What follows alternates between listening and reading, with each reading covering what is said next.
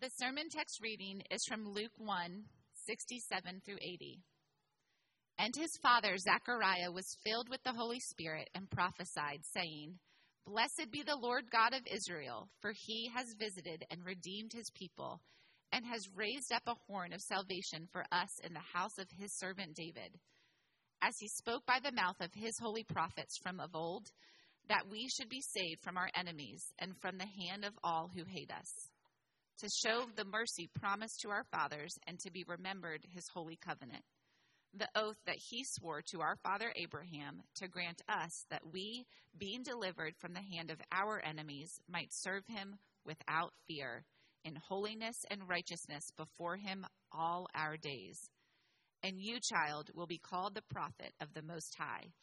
For you will go before the Lord to prepare his ways to give knowledge of salvation to his people in the forgiveness of their sins. Because of the tender mercy of our God, whereby the sunrise shall visit us from on high, to give light to those who sit in darkness and in the shadow of death, to guide our feet into the way of peace. And the child grew and became strong in spirit, and he was in the wilderness until the day of his public appearance to Israel. This is the word of the Lord. Thanks, Thanks be to God. God. Well, it's beginning to feel a little bit like Christmas, huh? You know, we got the trees up, poinsettias, the the candles lit for Advent. Uh, Christmas is so much about tradition, isn't it? I mean, if there's one time of the year where we experience tradition, it's it's now. For our family, for instance, we will put up the we'll put the ornaments on the tree today. We've already put the lights up, but Handel's Messiah will be playing in our household. That is Kirsten's fave from her childhood. Uh, as well, uh, we have what are called pigs in the blanket. Do you know what those are? Where you take little sausages, wrap them in crescents, crescent rolls, bake them in the oven. I get hungry just talking about that. That's Christmas morning every year. And so we have our traditions. You have your traditions. But one of the traditions that we all have that none of us actually want is the pressure of Christmas. Am I right about that? I mean, there's stress, there's anxiety. We all experience it. And, and, one of the things that I feel every year when I watch the Christmas commercials, it's a December to Remember event after all, right? The car with the bow, those sorts of things. And there's a lot of pressure to come through for family members with gifts. And what we do is we put all the pressure on Christmas Day itself and its meaning, meaning giving of gifts. That's really, for a lot of us in here, that's a lot of where the pressure comes. Also, additional pressure with your families. And so there's certain traumas and triggers that we experience in our, in our families that you can't help because you go home for the holidays and you experience those things all over again. I mean, Christmas is often a very stressful time of the year. But I want to share a message with you this morning. It's a message of hope. And here's why.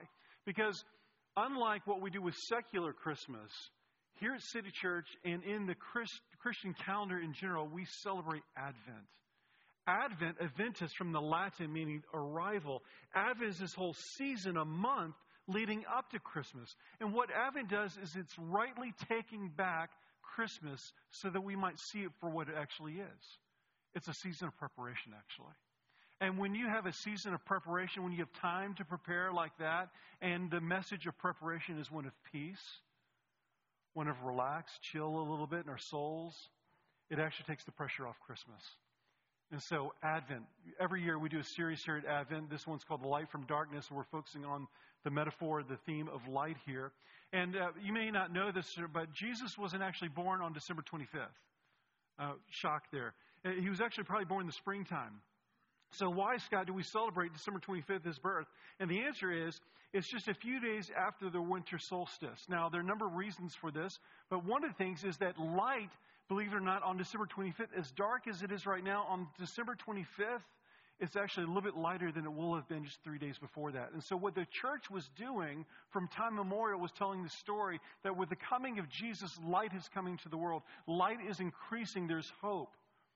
And so, this morning, I want to talk about the dawning of the light through the prophecy of Zechariah, who was the father of John the Baptist, the forerunner to Jesus. In this passage here in Luke chapter 1, Jesus is being celebrated by Zechariah. It actually comes on the other side of this, of this great gift being given to Zechariah and to Elizabeth, the birth of John in their infertility, into the barrenness of the womb of Elizabeth. But the focus is not on John the Baptist, as you're going to see, it's on Jesus. And so this morning, I want us to avoid two things. I want us to avoid secular Christmas, which puts all the pressure on, on being perfect, on, on coming through. But also wants to avoid the extreme, which is what some Christians do, and that is to avoid Christmas altogether because of the trauma or because of its association with secularism and so forth. No, I think the Lord wants us to celebrate Christmas and do it well. And so I think what Zechariah says to us in this passage actually is a word of hope. There's two things. One, he says, you must know God. You must know who he actually is at Christmas time. And the second, what he's done. Knowing him, then knowing what he's done. That's what we're going to look at this morning.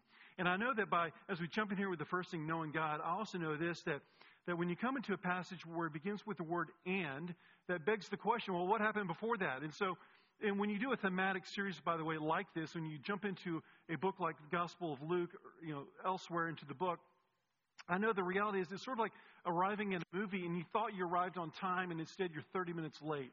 And you're wondering, what did I miss? And you spend the rest of that movie trying to put the pieces together, trying to figure out what happened before. So let me tell you about the first 30 minutes of the movie called Zechariah. It uh, begins in verse 8 of chapter 1 Let's read together verses 8 through 10 real quickly. Now, while he was serving as priest, this is Zechariah, before God, when his division was on duty, according to the custom of the priesthood, he was chosen by Lot to enter the temple of the Lord and burn incense. And the whole multitude of the people were praying outside at the hour of incense. So Zechariah was a priest in the temple in Jerusalem. And what the priest would have done was they would have gone for two weeks at a time up to Jerusalem. And they would have lived in the village surrounding Jerusalem. And so Elizabeth is back home and, and he's up at the, at the temple. And one of the great opportunities that only happened once in your lifetime as a priest was that if you were chosen by Lot, you would go into what's called the altar of incense room. And it was right next to the Holy of Holies, the very center of the temple where God's presence was celebrated. And so every day they would go to the altar of incense right in front of this massive three story curtain that separated the altar of incense from the Holy of Holies. And there at the altar, incense will be wafting up to the heavens. And there's a, there's a verse elsewhere that says, Our prayers are like incense that are wafted up, and that God smells our prayers, is what this other verse says. And so, what's happening is that every day the people would gather at the temple and they would ask for the priest to advocate on their behalf, to go into the temple and to offer prayers to God there as a priest at the altar of incense. And so, this is Zechariah's day. He's chosen. If he had a cell phone, he would have been on the phone with Elizabeth saying, Can you believe it? This is my day and my career, the most important day of my life, and I'm going in right now, Elizabeth. And so he goes in. Now, well, here's what happens right after verse 10. It says that an angel of the Lord appears right next to the altar. And here's what we know we know that Zechariah prayed for at least two things that day when he was at the altar of incense. First one, he was praying for the coming of the Messiah. How do we know that? Because every faithful Jew during that day would gather at the prayers of the people. We, we call them prayers of the people. For them, it was the prayers of incense. And one of the things he always asked for was that they would see the Messiah. And so we know that Zechariah is, is asking for that prayer, but we also know of a second prayer. And it's in verse 13. Let's read that. But the angel said to him, Do not be afraid, Zechariah, for your prayer has been heard, and your wife Elizabeth will bear you a son, and you shall call his name John. Elizabeth was barren in her old age. They had been praying for years, if not decades, for a child. And suddenly, on the biggest day of Zechariah's priestly career, an angel appears and says, God has heard your prayer. Now, I'm not going to focus on the, what I'm about to tell you as much. I'm going to focus on the bigger story that we're going to spend most of our time with here. But I want to say two things to you really quickly that we could so easily miss in this passage. That if we miss it, man, I think we miss something really important here. Two things about small stories. First of all, in the midst of a small story, Zechariah, big mercy. I know that what I'm about to say to you next, you've, you, you've heard this before, you've read it in different books, and you expected to hear from a pastor. But actually, I don't say it that much. I think a lot of pastors don't say that much. And it's this God cares for you. God really loves you. And I know that for some of you right now, there are enough people in this room that for some of you right now, you're wondering if He actually loves you, if He actually cares for you. Because right now, in the midst of your marriage, which has gone sideways on you, in the midst of your singleness, in the midst of the loneliness, which could also be in marriage, in the midst of a career that, that's just not working out, all the different things that we end up talking about. You know, I end up talking about in, in pastoral counseling appointments. Like right now, you're wondering, does God care for me? And I want you to think about that for a second. In the midst of, of decades of praying, God has been listening to the prayer of Zechariah. And on this day in particular, the angel says, God heard your prayer. That's mercy. And even if an angel doesn't arrive at your doorstep today, you should know that God has heard your prayer. And even if he doesn't answer your prayer like you're hoping he will answer your prayer, you need to know that God has heard your prayer. And he cares for you. Scott, how do you know that he cares for me? That's what the rest of the sermon is going to be about. But just hold on to that right now, that God cares for you. Here's the second thing in a small story. Who was Zechariah? He was a nobody. There was nothing special about Zechariah. You need to know that. There's nothing special about Elizabeth honestly. And yet, in a small person, in a small story, big things. Man, I think it's so important for us. Because none of us in this room, right, a generation after we die, will anyone know our names. From the world's perspective, we are almost meaningless. We are inconsequential in the greater scope of history, and yet the reality is, just like General Maximus says in Gladiator, one of my favorite movies, that great line where he says, right before they go into battle, Gentlemen, men, what you do today on the battlefield will echo into eternity, he says. And your lives, as small as they are by the world's standard, your lives echo into eternity. And Zechariah had no idea that, that his life would echo into eternity. And now we're reading about that. That's unique, that's special. And most of us won't have people reading our stories 2,000 years from now. But you need to know that what you do today, because of Christ in you, echoes into eternity. Your life is not just what you're experiencing for 70, 80 years on this world. What you do today echoes into eternity. And so, into your small stories, into, into the work that you do, whether you're a pastor like myself or whether it's you're working uh, at Wall Street, whether you're sweeping floors as a janitor, all points in between, what you do echoes into eternity because it is kingdom work. Because God is remaking this world, one image of God at a time. Your work matters to the Lord. I, I didn't want to miss that even though that's not the focus here. And so, what is the focus? Well, here's what happens. The only thing that Zechariah knew at this point was what we call the Old Testament. And imagine being Zechariah. I mean, he's been this faithful uh, priest who's been praying all these things about, about what was prophesied in the Old Testament. And suddenly, he has this light bulb goes off. Pun intended, right? The light goes off for him. And he sees for the first time he, all these different pieces of the puzzle from the Old Testament. It's sort of like the movie Sixth Sense, right? And so you know, it came out a long, long time ago, like a generation ago now. So if I ruin the plot for you, that's your fault. You've had 20 years to see it, okay? But it was Shyamalan's one of his first films, if not his very first film. By the way, if you're a film director, you don't want your best film to be your first film because everyone measures you by all the other films that came after the first one, right? You know, it sucks, right? Because that was his best one, it turned out. Now, uh, so so you remember the story like Bruce Willis plays a psychologist and and the whole movie you're like like you're feeling bad for Haley Joel Osment and his character, the little boy, like he's got some psychological issues. Remember the meme, I see dead people? Some of you had no idea that's where it came came from. It came from that movie. I see dead people. And so at the very end of the movie, what happens?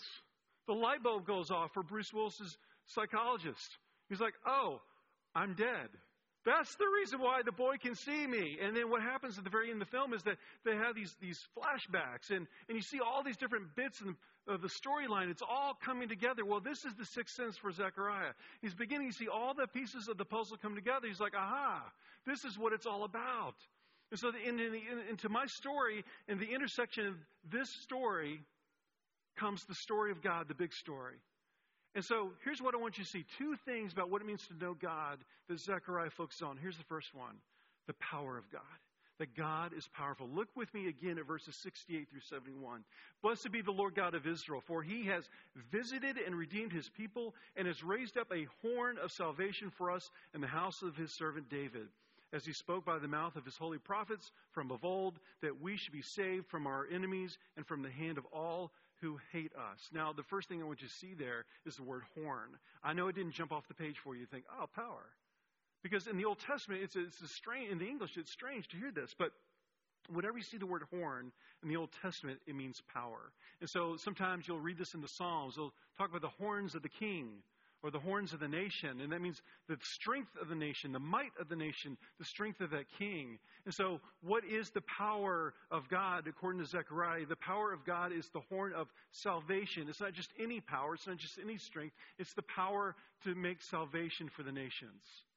It's the power to change lives, as we like to say here at City Church. That's what's happening here. And then he says, What's going to happen with the horn of salvation? How what will he do? And the answer is he will deliver us from our enemies, Zechariah says, and from those who hate us.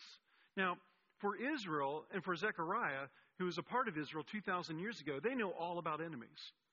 I know that for us as Christians, because we're constantly reading the story of Israel, we're constantly reading the story of the Jewish people, we might say to ourselves, especially if you study the King David and Solomon and things like that, oh, they were a mighty nation. No, they weren't.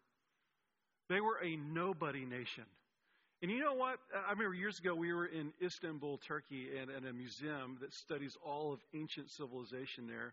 And we, we, we come across these, these little um, um, tablets and things that would mention these kings that are mentioned in the Old Testament, these Assyrian kings.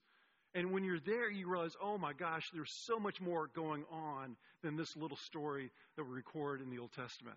Like in terms of world history, Israel was a nobody.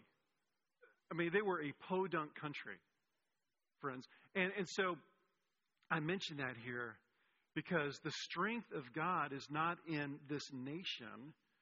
And sure enough, they're surrounded by enemies all day long. I mean, Israel knew enemies. Uh, they didn't have the power. And so, what does Zechariah say here? Zechariah says, We don't have power, but God does. And God is going to be the one. We're not going to deliver ourselves from the nations. We're not going to deliver ourselves from our enemies. And here's the most important thing I can tell you about that. Okay? That ultimately, what Zechariah is saying is not the physical nations that surround them, not the historical nations, but the power behind those nations. Remember, we just got to talk about power, the horn of salvation. There's this place in, in one of the letters that Paul writes in Ephesians, St. Paul. And what St. Paul says there is he says, We do not battle against flesh and blood, but against what? The principalities, the spiritual powers. When he says, delivers from those who hate us, ultimately it's not the pagan nations surrounding Israel, it's Satan himself. That's what's at stake here at Christmas you know, we all love Lord of the Rings. Uh, we've mentioned it virtually every week that you're here. Um, at least I do. Was, but by the way, it was Matt last week. He mentioned it, not me. Okay. Uh, Lord of the Rings. Remember, I mean, well, remember, there's so many different places in Lord of the Rings where they're fighting the orcs, right? It's the men of Gondor fighting the orcs. It's the Fellowship of the Ring fighting the orcs. And and you know, when you're watching that or when you're reading the books, you instinctively know that, that the hatred of the orcs towards the men of Gondor and the Fellowship of the Ring, it's not just the orcs. It's not just that the orcs woke up one day and said, Aha, I'm going to hate on the men of the world of Middle Earth. No. Who are they created by? Sauron, who's invisible. And so instinctively, we know that when, when the orcs are defeated, we know that Sauron's kingdom is going down. Amen?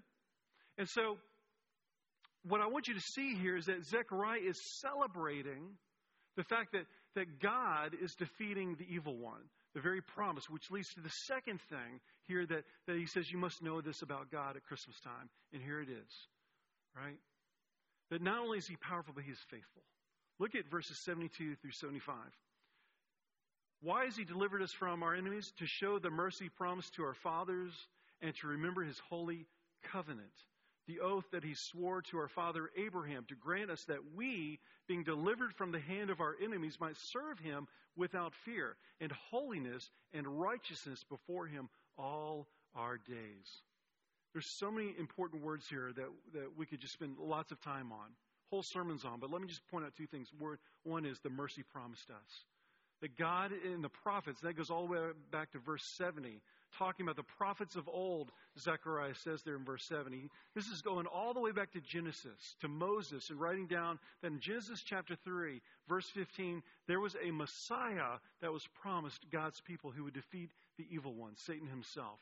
And then as the Old Testament progresses, more and more revelation, more and more light is given to what that means. And the word that's always used in the Old Testament is the word covenant. Covenant means, I will be your God and you will be my people. And here's what that relationship will look like. And the kings, when they're practicing holiness, are supposed to reflect the goodness of God and his leadership and strength and mercy over God's people. And God's people were to respond to, to the king by giving their lives to serve that king, and in doing so, to serve God. And what, what Zechariah is celebrating here is that the prophets had promised that their better king was coming. That one who would rule with mercy and with grace and with strength. And what Zechariah says is that I now know that with the coming of my son, John the Baptist, as a forerunner, and then Elizabeth's cousin Mary giving birth to Jesus, I now know that God is faithful to his promises. Can you imagine? For thousands of years, they've been waiting for the Messiah. And Zechariah, with the, the arrival of an angel at the altar of incense, is the one who gets to experience it for the first time. How cool would that be? You're right? How cool would that be? The mercy promised. I want to stop here, and I want, I want you to know this no matter what it is that you're facing right now in your life, God has already fulfilled promise for you. If you're a follower of Jesus Christ, you already have a fulfilled promise. The Messiah has come for you. He hasn't just come for the world generic, He's come for you. That's a celebration right there. And my question for you here at the end of this first point is this is, is do you actually know God and his character? Some of you know that a few weeks ago we were in Greece for our anniversary. It was supposed to have been two years ago anniversary, but COVID had other plans for us. And, and so while we were uh, there, we were at a place called the Acropolis. And if you've studied Western civilization, most of you have, you know that the Acropolis was like the, like one of the most pinnacle places in all of, of ancient Greek civilization where the Temple of Zeus, the Parthenon is. A few other temples are still up there. Some of the other things have been taken down by earthquakes and war.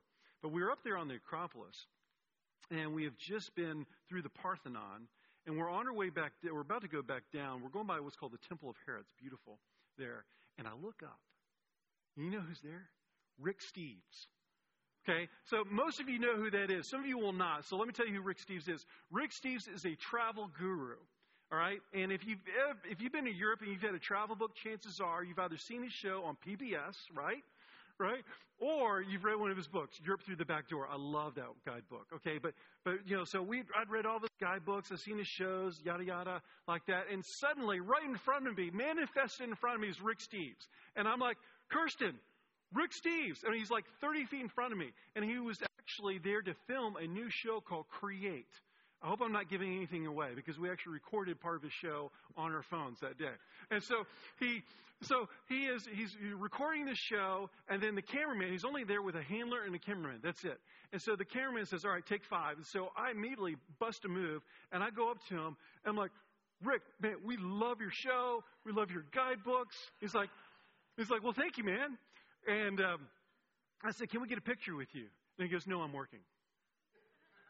I'm like, I'm thousands of miles away from home once a lifetime encounter and you just rejected me. I'm crestfallen. And so, and so the temple hair is right there. That's what he was in filming in front of. And so I told Kirsten, I said, well, Kirsten, why don't you stand there? I'm going to get a picture of you there. Well, for I think two reasons, Rick Steves had a change of heart. Number one, he realized he could get a picture with my beautiful wife. I think that was part of it, quite honestly. And then secondly, I think he's burning with guilt that he's just told me no after I've praised him. So I, I, have, I have my camera, and suddenly Rick Steves pops into my camera view. I'm like, this is amazing. So I get a picture, and I'm like, I want a picture with Rick Steves. And so I hand the phone to the handler, and I jump in with a picture with him. This is the picture. I think we've got it, right? Yeah. The real deal there, proof in the pudding. He was there. I was there. We were there. Sort of thing like that. Why do I tell you that? That picture there, let's put it up one last time. Look at that grin on Rick Steves. Not me, Rick Steves. Look at that grin from ear to ear. Now, if you've ever seen his show, that's Rick Steves. Grinning from ear to ear. You've never met a more, more jubilant than Rick Steves. And I'm telling you, we're watching him filming, and we're seeing this is like, oh, this is like the television, but the real thing, like we're seeing Rick Steves. But we walked away, and we're about to come off the hill, and I look back, and Rick Steves is standing by himself, and he's not smiling. And he's by, and he's by himself, and he looks lonely. And it was jarring because I realized that I thought I knew who Rick Steves was. And I and Rick Steves was just like one little portion of, of him was what you see on television, but the reality is he's more complex than that. His emotions are more complex than that. His his his view on his face is more complex than that. And I think for Zechariah, you're wondering where I was going with all this. Let me tell you. I, I think for Zechariah, and we could take Rick off now. Um, I think for Zechariah, I think he thought he knew who God was. And then the angel of the Lord appears. He has a face to face encounter with, with an angel of the Lord representing God Himself. And you remember what happens there? What we didn't read is this. He questions the angel. He says, I'm mm, not sure. Can, can you give me a sign that this is really going to happen?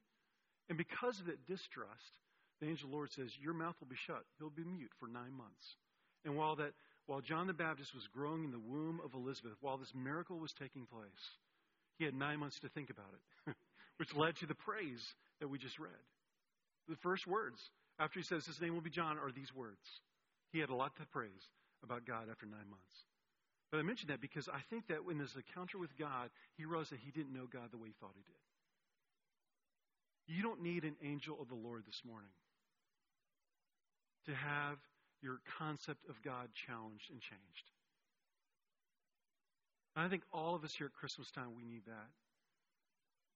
And again, for some of us, it will be because we, we've been through hardship, and, and, the, and, the, and the holidays trigger more trauma, they trigger more hardship. And so the question is is God good? Right? And, and listen, there's a, there's, a, there's a word of hope for us who haven't had an angel of the Lord appear in front of us the way it did for Zechariah. Right? There's this one scene after Jesus is resurrected where he's with Thomas, the doubting disciple. Remember doubting Thomas? And remember what, what Jesus says after he sees the, the nails and the, the scars and, and the wrist of Jesus, he sees where he was speared in the side. You remember in verse 29 of John chapter 20 what he says? He says this.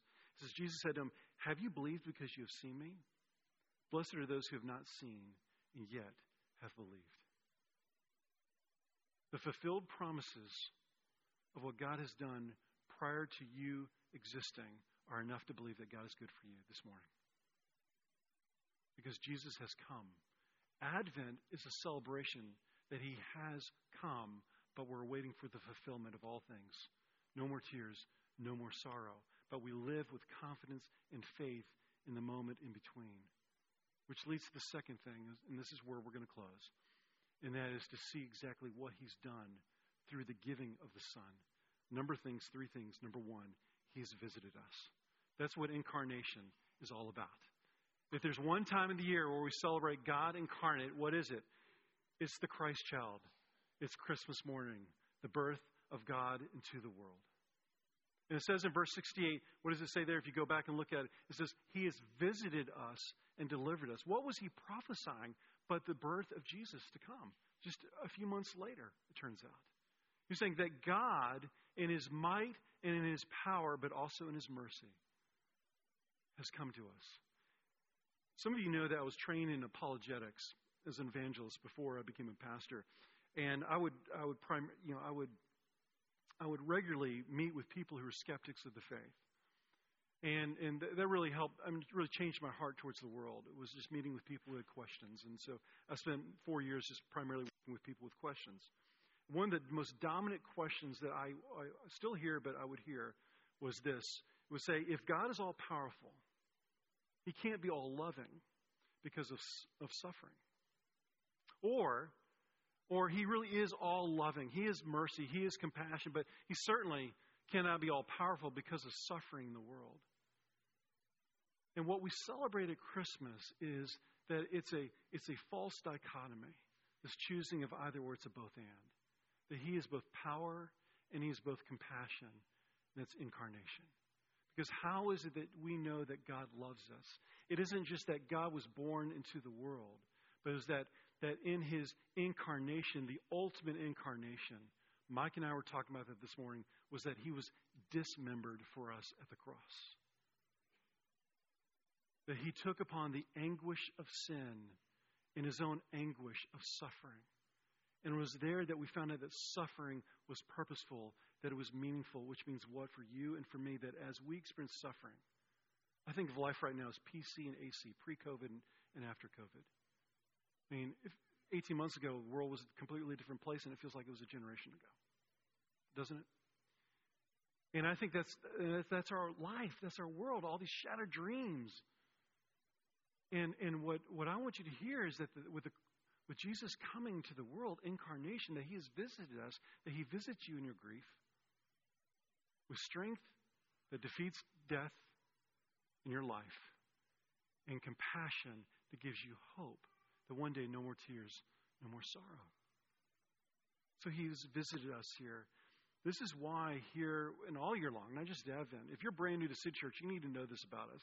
You need to know what are you getting into here. We are passionate for Jesus at City Church. Jesus is the center of our everything. Believe me, I've been in places, uh, different homes, houses of religion where Jesus is barely mentioned. And but here Jesus is the center of our everything because there is no life apart from Christ. Not just at Advent, not just at Easter, but all year long he is our celebration. He's the center of our everything. And so my question is who are you prepping for? Are you prepping for family to arrive?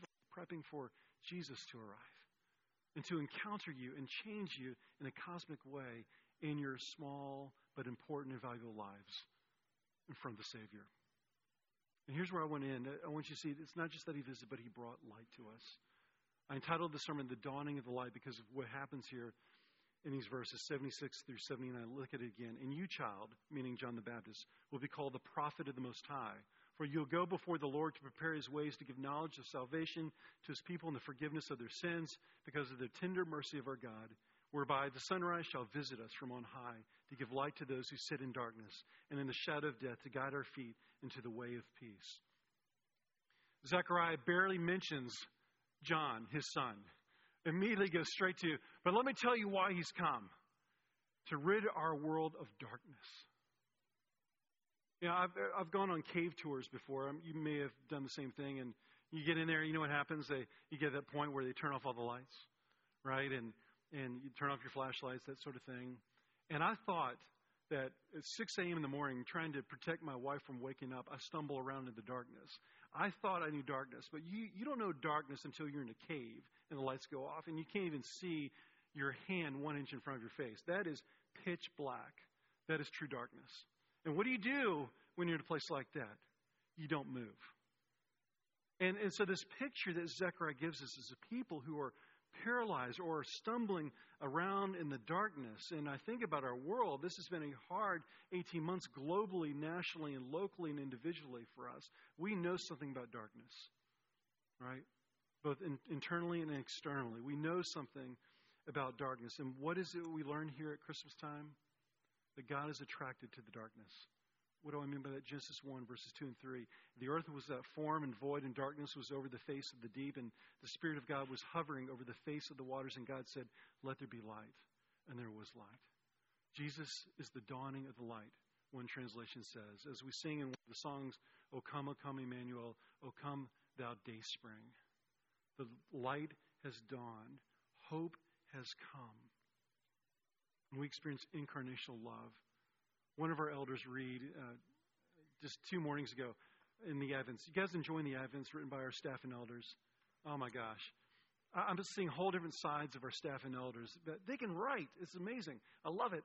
And and Reed was writing his and and he was saying there that love is primarily not an emotion, it's an action. I was like, Amen. He wrote all these different ways that God has acted. And for us, incarnation. The ultimate act of God was incarnation.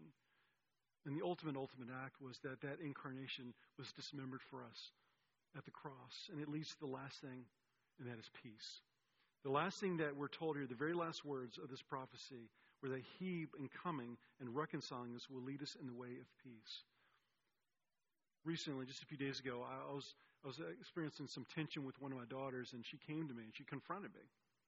And she's like, I feel like you're not part of this family sometimes. And what, you know, you're not participating. There's something that happened uh, over the holidays where she, she rightfully pointed that out. And so I said, Forgive me, I'm, I'm sorry. I, and something else that happened too. It was, it was a double whammy.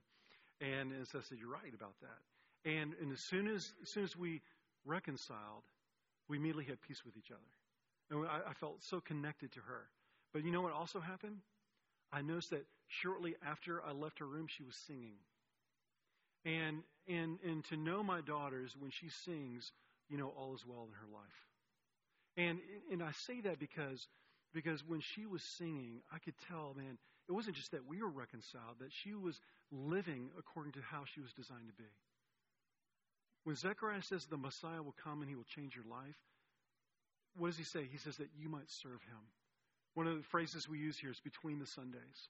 That it's not just about what we do here on Sunday mornings for an hour, it's about how do we live our lives 24 7 for the other 167 hours of the week. We get an opportunity to worship Him, and we have an opportunity this holiday season to tell a different story through Advent, to take back Christmas, but in a way that this doesn't challenge the world as much as it invites the world to participate in the life of Jesus Christ.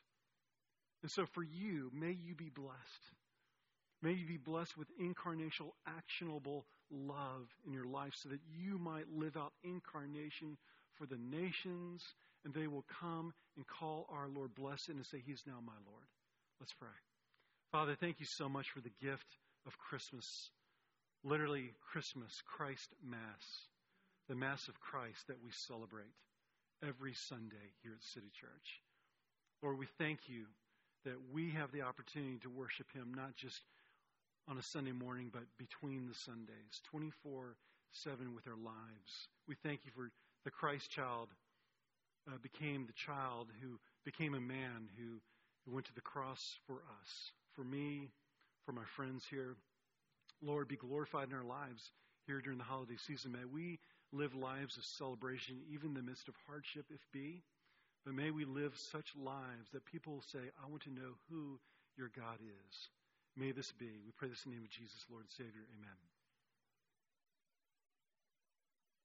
Now we continue in worship through through uh, confession. And this, once a month, we confess what we believe instead of confessions of sin. And here, th- this confession is about what unites us. What is it that unifies us as a body? And so let's take a moment and pray this prayer of confession, this the Apostles' Creed together out loud.